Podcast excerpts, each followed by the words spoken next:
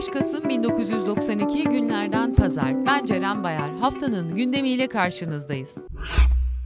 Çocuğuna Kürtçe isim koyan babaya dava. TÜYAP Kitap Fuarı'na polis baskını. ANAP'lı bakanlar için Yüce Divan istemi. ANAP'lı bakanlar için Yüce Divan istemi. Otoyol Soruşturma Komisyonu hazırladığı raporu meclis başkanlığına sundu. ANAP'lı bakanlar Mesut Yılmaz, Kamuran İnan, Cemil Çiçek, Lütfullah Kayalar, Abdülkadir Aksu, Ekrem Pakdemirli, Namık Kemal Zeybek ve İmran Aykut'un da aralarında bulunduğu isimlerin Yüce Divan'da yargılanmalarını istedi.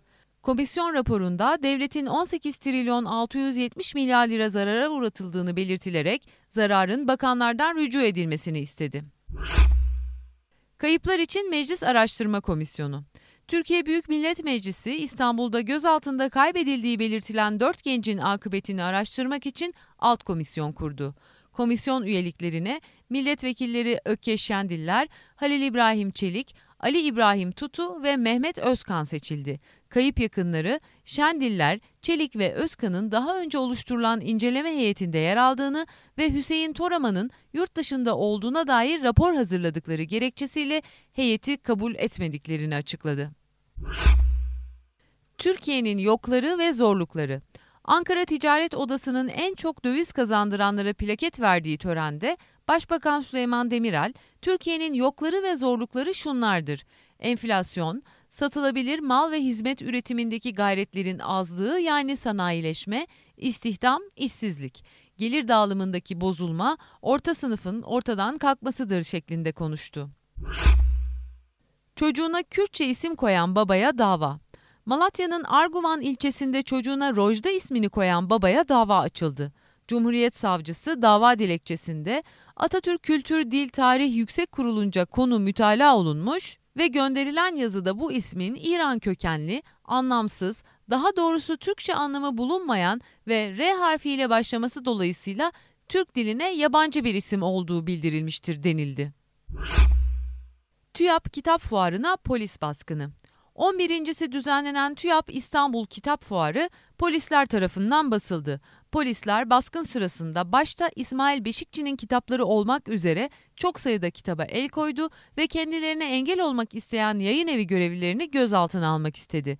Bütün yayın evlerinin standlarını kapatarak olayı protesto etmesi üzerine polisler gözaltına almak istediği kişileri serbest bırakmak zorunda kaldı. TRT neden Kürtçe ve Çerkezce yayın yapmıyor? Meclis Plan ve Bütçe Komisyonu'ndaki Başbakanlık bütçesi görüşmelerine katılan HEP Siirt Milletvekili Zübeyir Aydar, OHAL bölgesinde bugüne kadar 350'yi aşkın kişinin öldürüldüğünü söyledi. TRT'nin tek taraflı yayın yaptığını da söyleyen Aydar, TRT bu halktan toplanmış vergilerle kurulmuştur.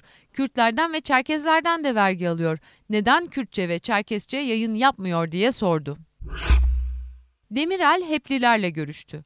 Başbakan Süleyman Demirel, HEP Genel Başkanı Ahmet Türk ve Zübeyir Aydar, Orhan Doğan, Emin Sever ve Mahmut Uyanık'la görüştü. Görüşmede Güneydoğu'da yaşanan gelişmeler ve faili meçhul cinayetlerin ele alındığı belirtildi. İçişleri Bakanlığı genelgesine Danıştay'dan iptal. Danıştay 10. Dairesi memur sendikalarının kurulmalarını engelleyen 28 Şubat 1991 tarihli İçişleri Bakanlığı genelgesini iptal etti memur sendikalarının yasa dışı olduğunu içeren bu genelgenin iptali ile birlikte kamu çalışanları sendikalaşma yolunda önemli bir adım daha atmış oldular. PTT hisseleri satışa çıkıyor.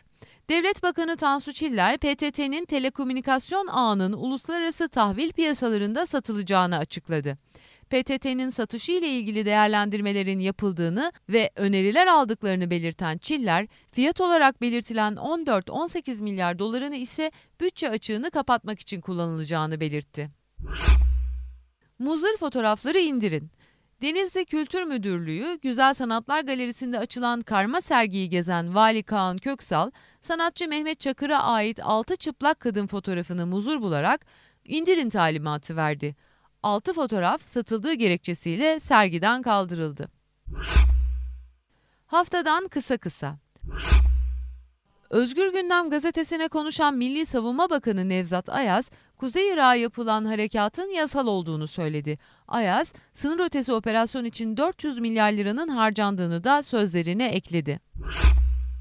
Açık Öğretim Fakültesi kayıt yaptıracak öğrencilere 187 sorudan oluşan bir anket yaptı.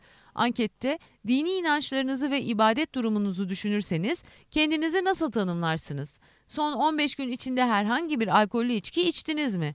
Genellikle ne sıklıkla alkol içersiniz gibi sorular yer aldı. 18 HEP milletvekili halka yönelik saldırıları ve meclisin işlevsizliğini protesto etmek amacıyla partilerinin genel merkez binasında bir haftalık açlık grevi yaptı.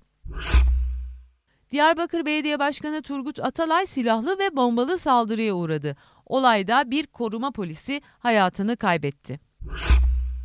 Türk Tabipleri Birliği Merkez Konseyi, Kocaeli'nde bir doktorun eşiyle beraber gözaltına alındığını ve bir hafta boyunca işkenceye maruz kaldığını açıkladı. Batman'da ana bayinin tehditler sonucu görevi bırakmasıyla başlayan gazete dağıtım sorununa dün de bir çözüm bulunamadı. Kent, gazetesiz 9. gününe girerken Emniyet Müdürlüğü kantininde ise sadece polis memurlarına bazı gazeteler satılıyor.